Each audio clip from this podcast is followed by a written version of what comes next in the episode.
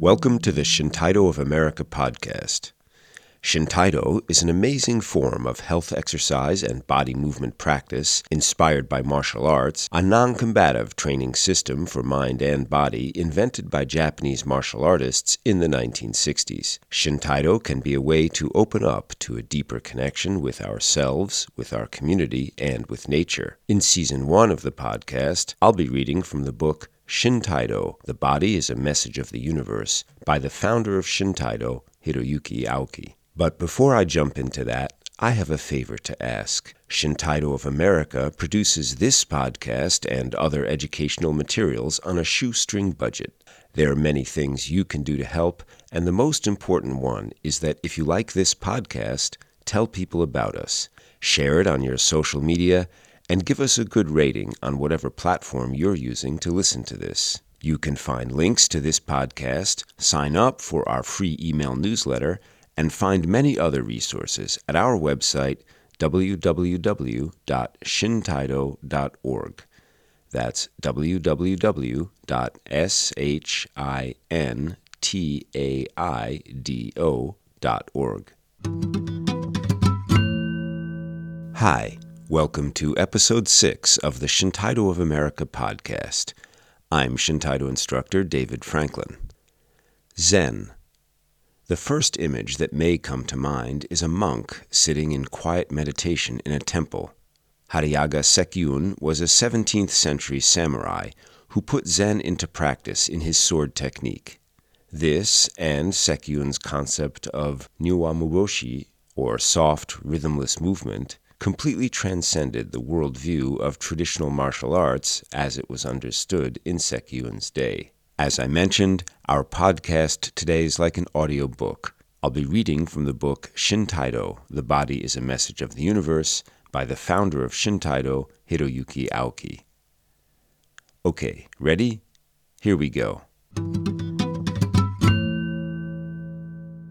Chapter 2, Section 4 The Sword Technique of Hariyaga Sekiun Expanding Time, Space, and Energy.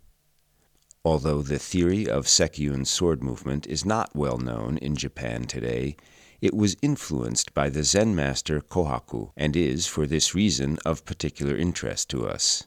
As human beings, Sekiun said, we should not imitate animals either in thought or action. In sword movement, there is no mystery or miracle, but only reality, which is controlled by the rational power of the human mind. Most of the sword masters who habitually spoke of or alluded to magic or occult techniques were not genuine, or, as Sekiun would say, were of inferior understanding. He considered those who taught only one kind of response to a specific attack, or of attacking in only one way according to a particular situation, practitioners of an unnatural or subhuman concept of fighting.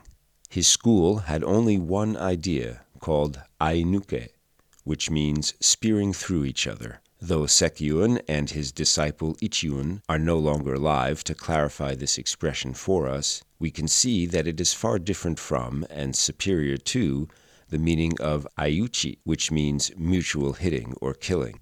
Sekiun believed that our highest goal is to enter the holiest space, which is singular and called Yuichi Muni, only one, never two. Although anyone can reach this space, it is impossible to attain by ordinary means. The person who reaches this level must be completely attuned to the other who has reached the same level. When these two persons meet, the instant, called Ainuke, which precedes the start of the fight, is born.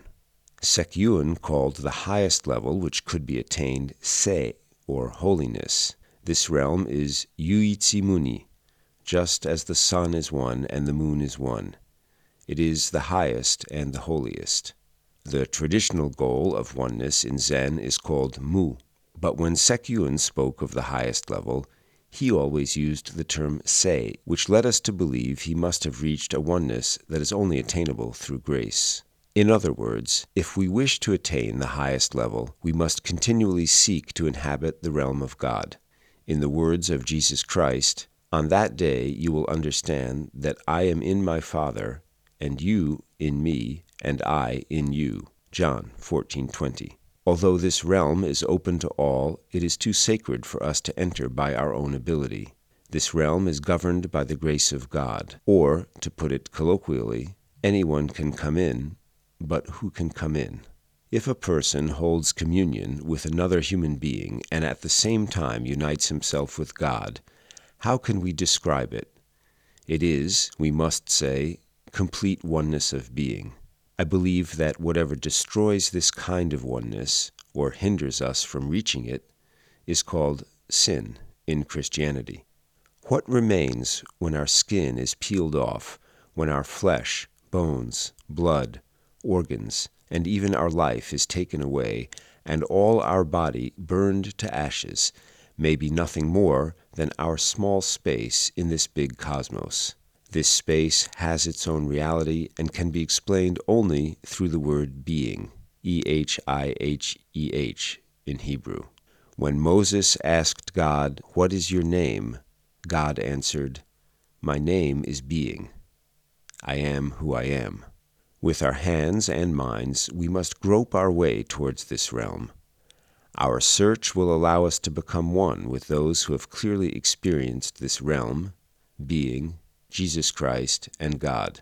This is called Kiichi, going back to oneness. Sekiun taught that the way of the sword is similar to the way of using chopsticks when we eat.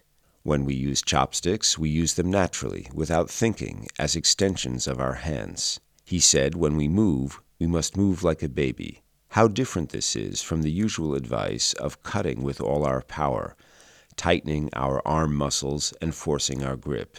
He also said that we should not try to concentrate a special power in the lower part of our hara, or abdomen, but rather, as the body leads, we should follow naturally. He said that there is no winner or loser, no stronger or weaker person. He claimed that there is no too fast and no too slow. There is no special timing or special moment. Simply move as your body leads you. He also maintained that there is no special ma, or space, between you and your partner, nor is there any particular timing. If the distance between you and your partner is too great, simply walk forward, and when you reach the proper distance, cut down. If the distance is correct from the start, then cut down naturally. He also cautioned against imposing a special philosophy on our technique. All these ideas seem incredible today. In today's modern world, there may be philosophies which are greater than his, but the point we have to remember is that Sekiun expressed these ideas 350 years ago, and he brought them to life through his sword technique. The technique through which he expressed his philosophy is called Nyuwamubyoshi, soft, peaceful, rhythmless movement. From this term, we can imagine how soft, ephemeral, and peaceful this technique must have been. Without specifically relying on power or timing, his movement went beyond the usual sense of ma. The use of energy, time, and space are the three most important principles in the martial arts, but in his theory and thought they are infinitely expanded and transposed. I believe he created a world of far different dimensions from the one we are familiar with. Consequently, the conventional martial arts and martial arts philosophy are not sufficient to explain his ideas. In his search for the Tao, I believe that Sekiun, after having done all that was humanly possibly, finally came face to face with God the Creator. In that moment, he reflected God's glory and was purified by the Holy Spirit which filled his being. Through this grace, he must have reached a pinnacle far beyond the understanding or scope of ordinary mental processes. Sekiun criticized and repudiated the great swordsmen his predecessors, who placed great emphasis on how to fight and win, including his own teacher, with their ornate philosophies and techniques, which were concerned simply with fighting and winning, he claimed their practice was only animal fighting. He insisted that the highest secret technique should be Nyuwamubyoshi, and that our spiritual aim should be the realm of holiness. He seems to say that the most important thing in swordsmanship is not how to defeat an enemy or survive battle, but how to enter a holy space. When two holy men meet and cross swords, they put aside worldly turbulence and return to nature, where they regain the original condition of an infant. This instant he called Ainuke. When Sekiun came to these realizations, the martial arts of Japan reached their highest level. When we describe sword technique, we usually use two expressions Satsujinto, killing with the sword, and Katsujinken, giving life with the sword. But Sekiun arrived at this theory through actual combat in which either swordsman might lose his life. Consequently, he saw that we should not superficially equate Ainuke and Katsujinken. If we accept his conclusion, then these original terms become meaningless or irrelevant in relationship to his ideas. Although there are few records concerning Sekiun's life or teaching, the light of his achievements shines brightly in the history of the Japanese martial arts. Other swordsmen have become well known through legendary accounts, but I can assure you that fictional heroes are not the same as real martial artists. We should remember that it was through a kind of historical grace, the gift of preceding generations, that Sekiun was able to attain his level. Every age has produced its own martial artist in such a way that each new swordsman succeeded his precursor and was in turn succeeded by another. Through this process, at least one individual capable of entering the realm of Sei, holiness, might have appeared in each age. Sekiun was a revolutionary master, but his times helped him to open his eyes.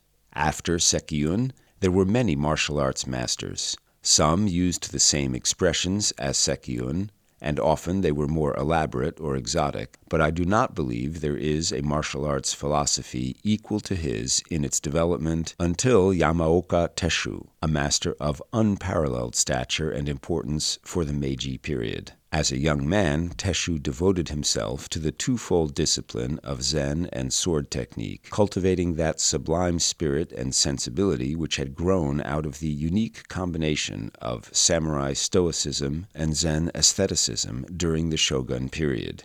He became a master at the spiritual level where Zen and Ken, or sword, are one. Tesshu's accomplishments won him a position as an advisor to the shogun during the final years of the Tokugawa government. As a result of his unique spiritual understanding among warring factions, he survived the political and cultural upheavals of the Meiji Restoration, unlike most of his samurai contemporaries, and became the personal tutor of the Meiji emperor.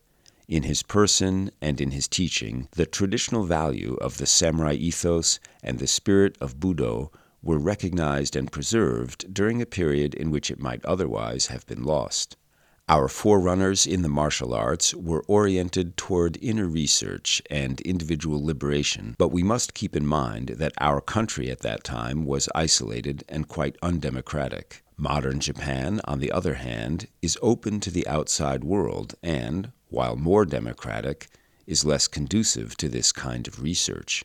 It is important for contemporary martial artists to remember that even though the present time is far different than the classic age of martial arts, it offers many new directions and adversaries which must be confronted.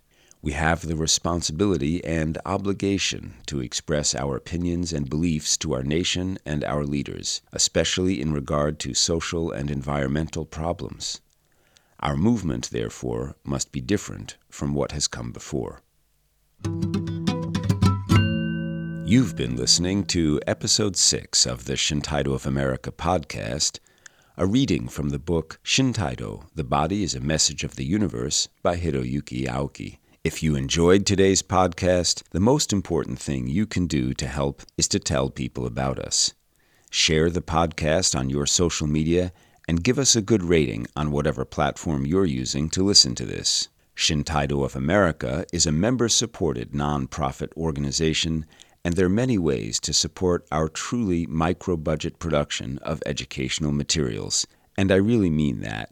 We produce a huge amount of content on volunteer power, but some things just require a few bucks in the bank. So make a donation or become a member of Shintaido of America. You can do that, sign up for our free email newsletter, and also find all kinds of free educational resources at our website www.shinTaido.org. That's whiskey whiskey whiskey dot Sierra Hotel India November Tango Alpha India Delta Oscar dot Oscar Romeo Golf. You can also find us on Instagram, on Facebook, and on YouTube by searching for Shintaido of America. And our email address is podcast at shintaido.org. Our episode today was recorded and edited by me, David Franklin, with support from Sarah Baker, Connie Borden, Teresa Soldatova, Jim Sterling, the Joe Zawilski Memorial Fund, and of course, the members of Shintaido of America. Thank you. Thanks for listening to the Shintaido of America podcast. I'm Shintaido instructor David Franklin. Contents of this podcast copyright Shintaido of America 2022. Shintaido, opening to life.